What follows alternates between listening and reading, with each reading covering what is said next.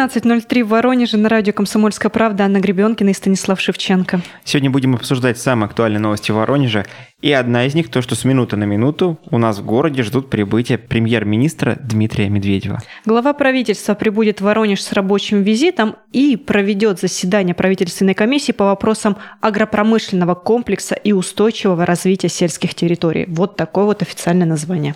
Кроме Дмитрия Медведева в совещании примут участие наш старый знакомый Алексей Гордеев, заместитель председателя Кабинета министров, министр сельского хозяйства Дмитрий Патрушев, министр труда и соцзащиты Максим Топилин и другие высокопоставленные чиновники. Ну, также в Воронеже Дмитрий Медведев проведет прием граждан, посетит ряд социальных объектов и проведет встречу с губернатором области Александром Гусевым. Как э, визит э, высокого чиновника скажется на пропускной способности наших дорог и на работе наших авиалиний? Первым делом мы позвонили в Международный аэропорт Воронеж, там сообщили, что не исключают прибытие Дмитрия Медведева, но точное время не сообщается. Оно пока что держится в секрете исключительно из соображений безопасности. И пока что в графике вылетов э, никаких изменений нет, но периодически из-за визита высоких чиновников некоторые рейсы все-таки приходится задерживать. И не исключает в аэропорту, что и в этот раз э, что-то подобное произойдет. Отбытие Дмитрия Медведева вполне вероятно, что совпадет с вечерними заторами, и в ГИБДД готовится к усиленному дежурству. Однако маршрут следования премьер-министра в ведомстве также держат в секрете. По нашим данным, последний раз Дмитрий Медведев заглядывал в наш город э, аж 4 года назад. В 2015 году он провел совещание на площадке Воронежского шинного завода. Обсуждали, собственно говоря, перспективы функционирования химического и нефтехимического комплекса страны. Ну, Дмитрий Анатольевич всегда приезжает к нам только по важным поводам. До этого, Стас, он был в 2013 году и проводил совещание по развитию молочного животноводства в России. Встреча проходила в селе Средний Корец Лискинского района. Но еще годом ранее, в 2012 году, э, Дмитрий Анатольевич побывал в Нововоронеже. Посетил он, конечно же, стройплощадку «Новый АЭС». Увиденное премьер-министра, судя по всему, впечатлило. Он отметил, что не так часто бывает на атомных станциях, попросил принести ему фотоаппарат и запечатлел строящийся первый энергоблок АЭС-2. В общем, Воронежская область смогла удивить тогда Медведева. Э, что касается Владимира Владимировича Путина, то э, заглядывал в Воронеж он последний раз в 2017 году. Тогда он э, также проводил совещание, которое касалось сельского хозяйства, и говорили, что он должен проследовать в Липецкую область через Воронеж, чтобы провести это совещание там, но вместо этого Воронеж стал центром обсуждения этой темы в тот год. А в 2015 году Владимир Путин встретил Рождество в церкви Покрова Пресвятой Богородицы в селе Отрадное. Владимир Владимирович э, побывал на рождественской службе и пообщался с настоятелем храма. Еще годом ранее Владимир Владимирович очень эффектно появился в Воронежской области. Видеозаписи до сих пор гуляют э, в интернете. Три вертолета Ми-8 приземлились прямо на площади Ленина. Для этого перекрывались э, участки городского центра, было оцепление площади. И после посещения областного правительства Владимир Владимирович полетел в Каширский район на тех самых вертолетах, и там он побывал в доме-интернате для престарелых и инвалидов. Главу государства тогда сопровождал Алексей Гордеев. Еще один визит, о котором мы сегодня вспомним, это 2013 год. Тогда в Воронеж президента пригласил губернатор Алексей Гордеев. Тогда глава государства ознакомился с работой предприятия Воронеж Санитоскаучук. Не знаю, хорошо это или плохо, что не так уж часто заглядывают первые лица к нам в город, с одной Слушай, стороны. Ну, мне кажется, мы очень много перечислили э, приездов таких Ну, это почти лиц. десятилетие. Почти десятилетие и Ну, а что, им каждый год к нам число. ездить? Да почему бы и нет? Ну, сколько областей, субъектов у нас в стране? Тоже верно. Не намотаешься. Тоже верно. Прямые последствия таких визитов для воронежцев – это, наверное, определенные заторы, да, определенные трудности на дорогах. Я думаю, что для Воронежа прямые последствия визитов первых лиц государства заключаются не только во временных заторах на дорогах, но и в том, что все-таки стараются лишний раз наш город привести в порядок. Не хочется тут говорить про потемкинские деревни, потому что в целом, я думаю, много усилий э, направляется на то, чтобы все у нас в городе было хорошо, но тем не менее менее, лишний визит э, главы государства – это лишний повод э, устранить какие-нибудь проблемы, связанные там с дорогами или с благоустройством, по крайней мере, тех улиц, по которым проходит кортеж. Думаю, что в ближайшие часы на нашем сайте kp.ru появятся все-таки новости о нынешнем визите Дмитрия Медведева в Воронеж. Станет известно, похвалил ли он наш регион или же указал на какие-то недостатки. Будем надеяться, что Дмитрий Медведев не столкнется в нашем городе с хамством. В список хамских городов угодил Воронеж. Этот э, рейтинг составило маркетинговое агентство Zoom Market. Они его так и озаглавили, рейтинг самых хамских городов России. Но сразу говоримся, что Воронеж занял невысокую позицию, 13 место, даже в десятку не вошел из 20 э, семи крупных городов, где проходил опрос. Вот этот лист специалисты получили после опроса 3240 респондентов из разных регионов. Людям задавали три вопроса. Вы часто сталкиваетесь с хамством? Где чаще всего вам хамят? И вы сами часто хамите? На мой взгляд, судить о количестве хамов в том или ином городе по ответам на вот эти вопросы достаточно сложно. Очень сложно, я бы сказала. Почти если, что нереально. Если человек, которому вы задаете этот вопрос, сам является форменным хамом, но просто относится к этой теме совсем по-другому, он, конечно, ответит, что хамства, наверное, мало. Стас, мне кажется, что здесь можно дойти прям каких-то очень философских аспектов, начиная с того, а что вообще считать хамством? Есть ли это и кто... словесное оскорбление да, там, маршрутки? но это очень субъективно. Или Я же могу это взгляд, посчитать да, хамский да, взгляд какой-то. Одно действие хамским, а другой человек не посчитает его таковым. В общем, вопросы достаточно отвлеченные, и э, называть те или иные города хамскими на основании анализа результатов этого вопроса, конечно, очень смело. Так или иначе, лидерами рейтинга стали Пермь, Челябинск и Саратов. Вот их назвали самыми хамскими представители маркетингового агентства Zoom Market. Москва, кстати, на четвертом месте, то есть там хамят больше, чем в Воронеже, по данным э, этого исследования. Ну а наш регион, как я уже отметил, на 13 позиции. Ну а меньше всего сталкиваются с хамством жители Новосибирска, Санкт-Петербурга и Владивостока. Ну, Питер у нас и здесь проявил себя как культурная столица. Ну, просто грех было не попасть в это число городов. Да, мне кажется, что просто даже если местные жители сталкиваются с хамством довольно часто, они когда слышали вот эти вопросы, они думали, ага, надо не уронить в грязь лицом наш уникальный город и отметим-ка мы, что никакого хамства тут у нас нет. Ну, кстати, о хамстве в Воронеже Водителя элитного автомобиля штрафовали на 1000 рублей за стоянку на пешеходном переходе. Если говорить конкретнее, то наказали 45-летнего водителя автомобиля Land Cruiser за нарушение ПДД. Элитный джип 17 мая на Ростовской остановился на пешеходном переходе, а, собственно, правила дорожного движения запрещают остановку на зебре и ближе 5 метров перед ним.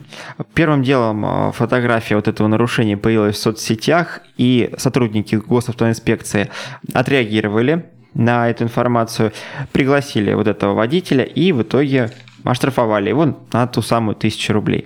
Отметим, что если вы стали свидетелем подобных нарушений, инспекторы призывают их документировать, делать э, фотографии, причем э, хорошо бы, если на этой фотографии был виден госномер автомобиля, можно было идентифицировать место, где все происходит, поэтому лучше всего сделать несколько фотографий с разных ракурсов э, и будьте готовы к тому, что одно ваше обращение, вот эта одна отправленная фотография, не будет всем, что вам предстоит сделать для того, чтобы наказать нерадивого нарушителя. Скорее всего, вас все-таки пригласят в ГИБДД и придется рассказать э, свою версию произошедшего инспектору, который будет с вами беседовать. Но я думаю, если вы уж такой принципиальный человек, что определенный автомобилист вас оскорбил, своим нарушением наверняка, и это не будет для вас большой такой уж сложностью. Стас, ну вот часто приходится слышать, э, в том числе и от автомобилистов, что водители больших машин, дорогих машин, джипов, они вот чувствуют себя хозяевами на дороге и могут вести себя очень дерзко. Вот ты, как э, водитель с большим стажем, скажи мне, вот есть истина в этих словах? Дело в том, что каждый раз, когда такой автомобиль нарушает правила дорожного движения, вот как вот в этом случае, э, это сразу становится поводом для дискуссии не столько о нарушениях правил дорожного движения, сколько о там, социальном расслоении в Воронеже, например, да, что вот богатеи катаются на таких машинах и позволяют себе все, что только можно. Хотя, давайте откроем те же э, группы в соцсетях, в которых вот публиковалась эта фотография, полистаем чуть ниже, и мы обнаружим десяток «Жигулей», которые которые точно так же стоят на пешеходном переходе, просто это никому не интересно, и, к сожалению, вот такое хамство многим воспринимается как э, нечто обыденное. Ну, нет там больше парковочного места, не позаботилась администрация о создании парковочных мест, стану-ка я на переходе, а что еще делать остается? Вот такой логикой многие руководствуются, и многие в комментариях, кстати, соглашаются. Если почитать дискуссии под такими постами, очень много людей, которые оправдывают такое поведение и делают это, видимо, потому что сами время от времени так поступают.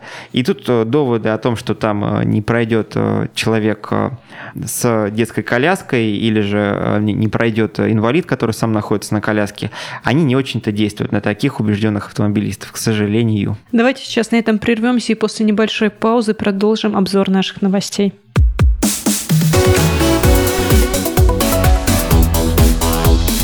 Тема дня.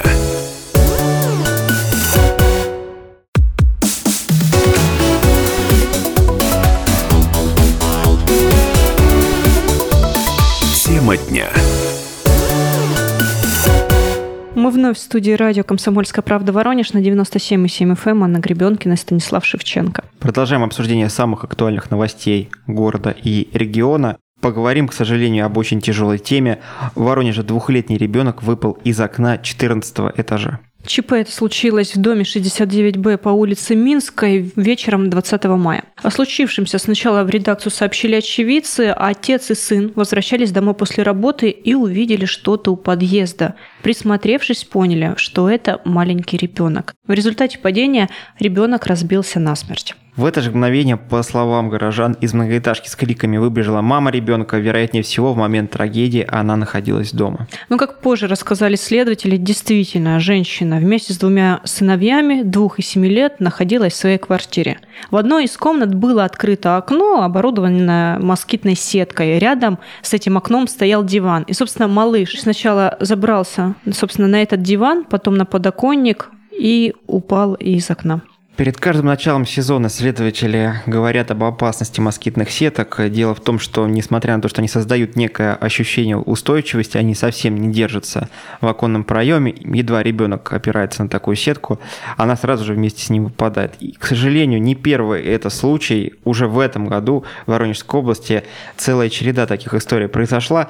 Напомним, одну из них 17 мая, да, несколько дней назад. На улице 45-й стрелковой дивизии пятилетний мальчик упал с балкона шестого этажа. Ребенка госпитализировали, пока неизвестно, в каком состоянии находится малыш. Ну, Стаса, вот вечером 15 мая также из окна квартиры, расположенной на третьем этаже уже в Советском районе, выпал двухлетний мальчик. И по предварительным данным, в момент ЧП, опять же, мама с четырьмя детьми находилась в квартире, дома была. И пока женщина отлучилась на кухню, один из детей – зашел в родительскую спальню, где было открыто окно с москитной сеткой. Также, вот как в первом случае, малыш забрался сначала на диван, а оттуда на подоконник. Облокотился на сетку, которая не выдержала веса малыша и выпал. В том случае, слава богу, ребенок остался жив, его просто госпитализировали. И при каких обстоятельствах это происходит? Давайте отметим, что вот, например, 15 мая этот случай. Семья полная, благополучная, на учете в ПДН не состоит. Дело в том, что достаточно взрослому отвлечься буквально на минуту, тут не нужно Да даже не на минуту, наверное, на пару секунд. Да, да, тут не нужно исчезновение там на час, да, чтобы такое ЧП произошло. Тут э, достаточно какой-то невнимательности секундной. До этого 12 мая в частном секторе в Ленинском районе годовалый ребенок сорвался с лестницы. Там вообще непонятная ситуация. Никто не может ответить, почему ребенок как-то свободно забрался на эту опасную высоту, где были родители, которые должны были следить за ребенком. В общем, следователи разбираются. Мальчик сейчас находится в больнице. Но 7 мая ужасное происшествие случилось в рабочем поселке Хохольский. Там годовалый мальчик упал с балкона второго этажа частного дома. По данным следователей, местная жительница сидела дома со своими детьми в комнате на втором этаже. Пока женщина помогала старшей дочери разбирать сумку, малыш выполз на балкон. На балконе на этом не было перильного ограждения, и малыш упал с высоты. Следователи вновь обращаются к родителям. Помните, открытые окна – это источник повышенной опасности для детей. И нужны меры предосторожности. Не оставляйте детей одних, не возлагайте ответственность по присмотру за ребенком на пожилых людей или подростков. Отодвиньте от окон все виды мебели, чтобы ребенок не смог забраться на подоконник. Ни в коем случае не рассчитывайте на москетные сетки, ставьте на окна специальные фиксаторы, которые не позволят ребенку открыть окно более чем на несколько сантиметров. И не разрешайте детям играть на подоконниках, не приучайте их к этому мы попросили Евгения Дроздова, руководителя оконной компании, рассказать о самых эффективных способах защиты окон от подобных историй. Давайте послушаем. Способов защиты действительно адекватных, пожалуй, я бы предложил два. Это, во-первых, встроенные детские замки-блокираторы в ручке уже, они в раму встроены, не позволяют окну открыться, но можно откидывать. Такая система стоит, ну, тысячи две, и она встраивается уже на заводе. Ее невозможно просто так приобрести и доработать створку. Есть более простой вариант, это детские замки-блокираторы Baby Safety Lock. Они стоят от 300 500 рублей, в зависимости от наглости продавца. Окном нельзя открыть, но можно откинуть, если замочек этот запер. Легко инсталируется одним человеком руках и, в общем-то, прекрасно себя оправдывает. И остальные способы, я считаю, от беса. Иногда люди делают цепочки дверные. Цепочку дверную все равно возможно сдернуть. Швабры подцепить или чем-нибудь. Дети иногда этим пользуются. Плюс ко всему, люди покупают ручки со встроенным замочком. Проблема этой ручки в том, что если уж ты запер окно, вынул ключик, да, ребенок створку не откроет, но исключается положение откидывания, поэтому в комнате будет лютая духота. К другим ЧП, в которых тоже пострадали дети, в Воронежской области двухлетняя девочка подожгла коляску с новорожденной сестрой. Произошло это в селе Елизаветовка Павловского района. Около двух часов дня в субботу, 18 мая, многодетная мать оставила двух дочерей, старшая два года, а младшая нет еще месяца, в доме. Сама вышла во двор развесить белье. Когда она вернулась, то увидела, что коляска с малышкой горит, а двухлетняя дочка стоит с зажигалкой в руках.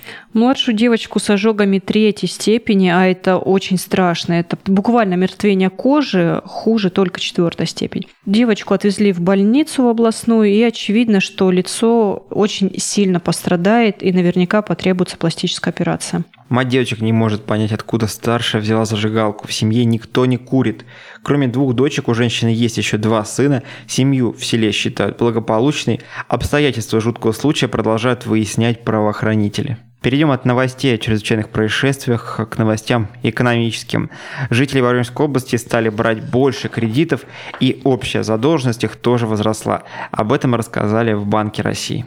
За первый квартал 2019 года воронежские банки выдали жителям региона кредитов на 38,7 миллиардов рублей. Это без малого на 20% больше, чем за аналогичный период предыдущего года. И из этой суммы, да, вот почти 40 миллиардов рублей ты назвала, около 30 взяли на потребительские нужды, а оставшиеся 8 миллиардов рублей на ипотеку. При этом общая задолженность по кредитам физических лиц составила 194 миллиарда рублей, что почти на 5% больше, чем на начало года. Об этом тоже рассказали в отделении Банка России. Конечно, рост общего числа кредитов э, не говорит прямо о том, что с экономикой что-то не так, потому что, как мы понимаем, любой хороший бизнес, там, любое предприятие начинается с кредита, это нормально, в этом нет чего-то такого, что вот нет денег, да, и мы идем занимать. Но сам факт того, что большинство кредитов взяты на потребительские нужды, что-то мне подсказывает, что здесь э, во многом идет речь э, не сколько о каких-то больших покупках, сколько о небольших займах и кредитах на, например, на бытовую технику и так далее, и так далее. Здесь идет речь о том, что нас к этому как-то приучили, что брать в долг деньги даже на какие-то небольшие нужды, это нормально, и небольшая переплата ничего страшного не сулит, но здесь очень легко перейти грань и э, зарыться совсем в этих кредитах. Собственно, ну, здесь важно брать кредиты в нормальных официальных организациях а не так, чтобы потом получился долг в разы, в разы, в разы больше, чем ты брал. Как бы хотелось, чтобы перед тем, как э, каждый воронежец и каждый россиянин берет кредит, следовала бы консультация финансового специалиста. То есть он... Э, ну, человеку уже никто не запрещает предварительно проконсультироваться, потом идти в банк. Да, мне кажется, что в ряде случаев э, консультация этого финансового специалиста будет стоить дороже, чем... Э, кредит. Чем та сумма, да, которую мы хотим взять в долг. Я говорю о том, что если бы это было бесплатно, это было обязательно, просто был бы такой человек, который смотрел бы вам в глаза и говорил, вы уверены, что это вам нужно? Вы уверены, что рассчитаетесь? Вы уверены, ну, что не вырастет ваша задолженность? ломаешь всю работу банков. Безусловно, наверняка многие такие организации заинтересованы в том, чтобы у них все больше и больше брали денег в долг, и может быть что-то есть в этом хорошее, может быть какой-то рост экономики этим обеспечивается, но тем не менее растет пузырь, и качество нашей жизни как-то нельзя сказать, чтобы улучшается. Вот можем перейти к данным Воронежстата, там промониторили цены на минимальный набор продуктов, и в расчете на месяц в апреле продуктовая корзина составила э, в стоимости 3829 рублей. В апреле выросли цены на капусту, значительно поднялись также на соленую сельдь, хлеб и булочные изделия, пшено, вермишель, почти на все виды овощей и фруктов. И прям рост я вижу очень большой, где-то 2%, а где-то целых 18%. При этом снизились цены на мясо птицы, сахар, сливочное мороженое, картофель, огурцы и апельсины. Вот всем этим можно, наверное, питаться в ближайшее время. Цены снизились на 3%, там, до 16%, то есть тоже падение есть достаточно большое. Ну, вот если говорить в целом, то по сравнению с предыдущим месяцем продукты все-таки подорожали на полпроцента. Что касается промышленных товаров, то примерно на 2-4% подорожали мужские и женские ветровки, мужские куртки из натуральной кожи, детские носки, гольфы, кроссовки электрочайники, сухие корма для домашних животных. А зато снизились цены на ранцы, рюкзаки для школьников, цветные телевизоры и на марки. В этом отношении восхищает а, работа социологов, а, как рюкзаки для школьников оказываются в одном ряду с иномарками, покупки совершенно разного порядка.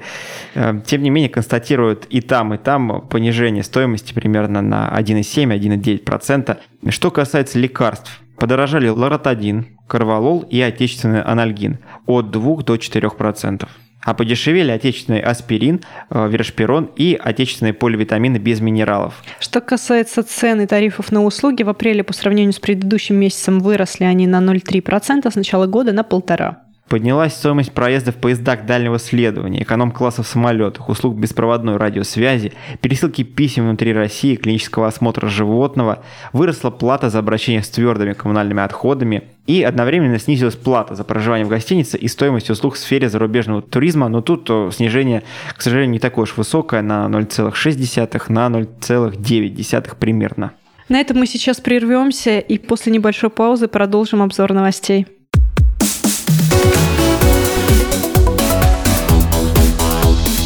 Тема дня.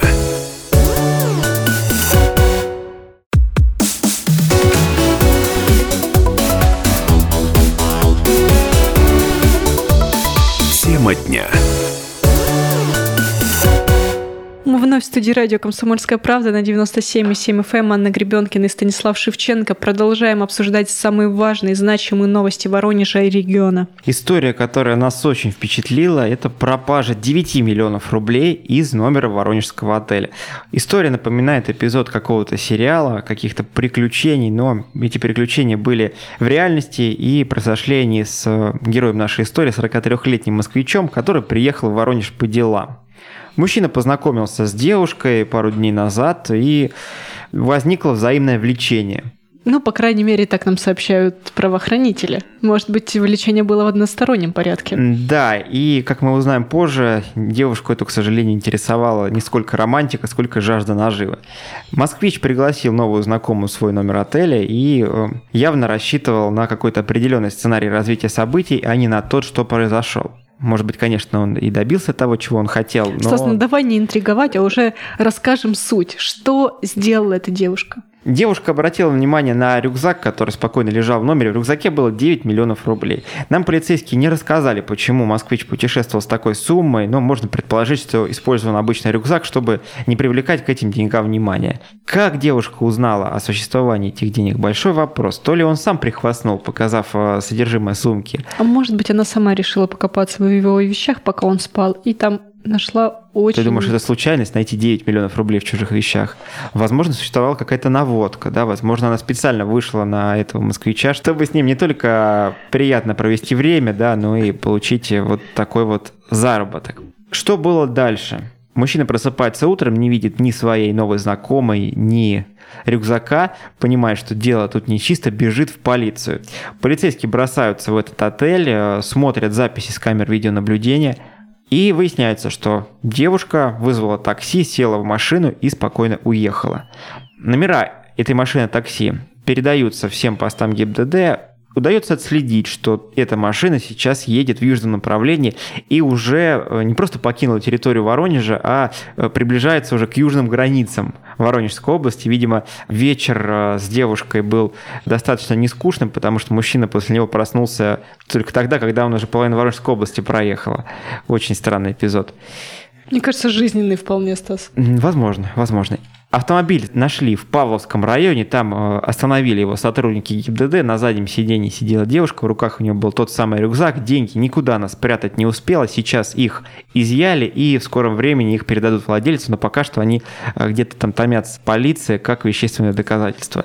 Вообще подержать в руках э, рюкзак с 9 миллионами рублей – это удовольствие, которому не каждому вообще за всю жизнь перепадает. Но вот у, если у 43-летнего москвича, я думаю, это удовольствие длилось несколько дней, по крайней мере, да, там где-то он их снял, куда-то он их собирался поместить, то у нашей героини оно длилось всего несколько часов. Стас, ну ты вот говоришь, что, может быть, была какая-то наводка. Ну, не знаю, потому как развивались события, не могу в это поверить. Ну, как-то слишком глупо. Ну, как, если девушка это знала, что такая большая сумма у москвича? Ну, почему нельзя было придумать какой-то нормальный вариант, как уйти с этими деньгами? Ну, ну что за сценарий? Вызвала такси, на нем куда-то поехала. Ну, как она думала, ее никто не заметит. Ее лица не рассмотрел мужчина, ее не зафиксировала ни одна камера. Нельзя отследить, на каком такси она уехала. Ну, очень глупо. Ну, конечно, в излишней хитрости ее упрекнуть тяжело судя по этому сценарию, но не знаю, насколько будет сейчас правильно, если мы будем разрабатывать сценарии подобных краш и предполагать, там, где нам надо сменить одну машину на другую, где там пересесть на автобус и куда уехать, чтобы нас в итоге не нашли полицейские. Наверное, мы этим сейчас не будем заниматься, но вам, уважаемые слушатели, предлагаем пофантазировать на эту тему, куда бы вы бросились, если бы у вас был чужой рюкзак с 9 миллионами рублей. Конечно, закон э, в таких случаях достаточно категоричен. Надо сказать, что за кражу в таких объемах девушке грозит до 10 лет заключения. Да? То есть это не кража пустого рюкзака, это не кража рюкзака, в котором лежало 1000 рублей, это кража 9 миллионов рублей до 10 лет заключения. Повторюсь, кстати, что касается личности самой дамы, ей 34 года, она из Ставрополя, видимо, туда она и держала путь, когда ее удалось задержать. Что любопытно, раньше она была судима, судима за причинение тяжких телесных повреждений. Поэтому мужчина, может быть, еще легко отделался после знакомства с девушкой таким серьезным бэкграундом.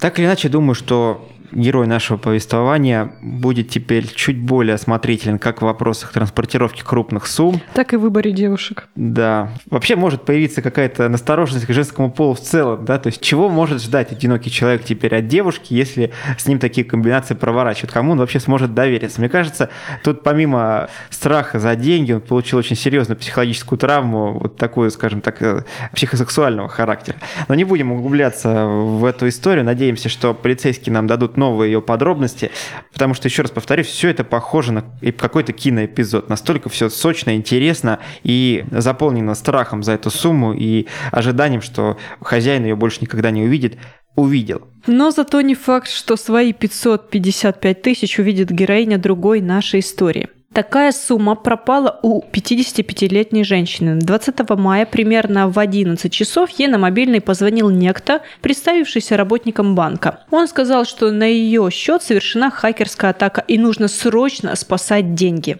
Вот этот звонивший предложил совершить ряд операций через мобильное приложение. Женщина, конечно, согласилась, а после всего обнаружила пропажу денег. Не звонят, не звонят настоящие сотрудники банка вам, если только вы можете да, кому-то позвонить и попросить заблокировать ваш счет. Вот это будет хорошая защита от любых мошеннических действий. А любой звонок, во время которого вам предлагают что-то назвать, какие-то коды, да, там, или, как в данном случае, что-то ввести в приложение, вполне очевидно, вы разговариваете именно с обманщиком. Вот этого мошенника ищут, но сколько было уже таких случаев, сводки о мошенничествах с МВД напоминают вообще вести с фронта. Вот за вчерашний день произошло 8 случаев мошенничества и около 700 тысяч рублей пропали у жителей региона. Конечно, самый громкий случай это вот э, пропажа 555 тысяч рублей. Кстати, женщине, с которой случилось это ЧП, 55 лет, тут волей-неволей поверишь в какую-то нумерологию, да, тут слишком много чисел совпало. Но я думаю, полицейские не верят в нумерологию, зато верят в опасность такого рода мошенничеств. Поэтому, еще раз повторю, расскажите всем своим родственникам, не поленитесь э, поделиться этой информацией с пожилыми родственниками. Любой человек, который звонит вам на мобильный телефон, что бы он ни говорил, да, что бы он ни сообщал, там, ваш родственник находится в беде, ваш счет заблокирован, если он хочет, чтобы вы совершили какие-то срочные действия, если он говорит хоть что-то о деньгах, наверное, у него на уме что-то злое. В любом случае, если такой звонок поступил, по крайней мере, посоветуйтесь со своими родственниками. Может быть, хотя бы коллективное ваше решение, оно будет не такое скоропалительное, как одиночное. Тем временем дело о незаконном участии в предпринимательской деятельности завели на экс-главу Терновского района. Чиновница покинула пост в феврале по состоянию здоровья. Следователи возбудили дело по материалам управления ФСБ по Воронежской области и сейчас работают на то, чтобы установить все обстоятельства преступления и закрепить доказательственную базу. По неофициальным данным, поводом для возбуждения дела стала история с пайщиками. Благодаря влиянию Ирины Беловой им настойчиво рекомендовали сдавать свою землю одной конкретной фирме, которой по странному совпадению руководил ее муж. Напомним, решение об отставке Беловой было принято в феврале на сессии народных депутатов Терновского района. И официальным мотивом ухода с должности стало состояние здоровья чиновницы. Ну что ж, это уголовное дело только начало свое развитие, а другое тем временем подошло к логическому завершению, и не то чтобы это завершение порадовало читателей нашего сайта kp.ru звучали разнообразные комментарии, которые требовали ужесточить срок э, представителю ГИБДД, который, по данным прокуратуры, требовал взятки с подчиненных. Высокопоставленного 46-летнего представителя ГИБДД обвиняли в мелком взяточничестве. Суд установил, что в конце ноября 2018 года мужчина потребовал у инспекторов ДПС тысячу рублей за каждый день дежурства. И за эти деньги он обещал создать для них хорошие условия для несения службы. Подчиненные согласились. В декабре 2018 года начальник в своем кабинете получил с двух инспекторов по 8 тысяч рублей. Всего стало быть 16 тысяч за 8 дней дежурства каждого из них. Не так уж плохо. Тут он и был пойман. Но добавим, что представитель ГИБДД признал свою вину и попросил рассмотреть его дело в особом порядке. В итоге его оштрафовали всего на 180 тысяч рублей с лишением права занимать определенные должности на 2 года и 2 месяца. К слову, приговор мужчина еще может обжаловать. 180 тысяч рублей, то есть э, в 10 раз больше, чем сумма взятки. Это, конечно, может быть и адекватное наказание, но со стороны выглядит достаточно мягким, скажем так. На этом наш обзор новостей подошел к концу. Напомню, сегодня с вами были Анна Гребенкина и Станислав Шевченко. До свидания.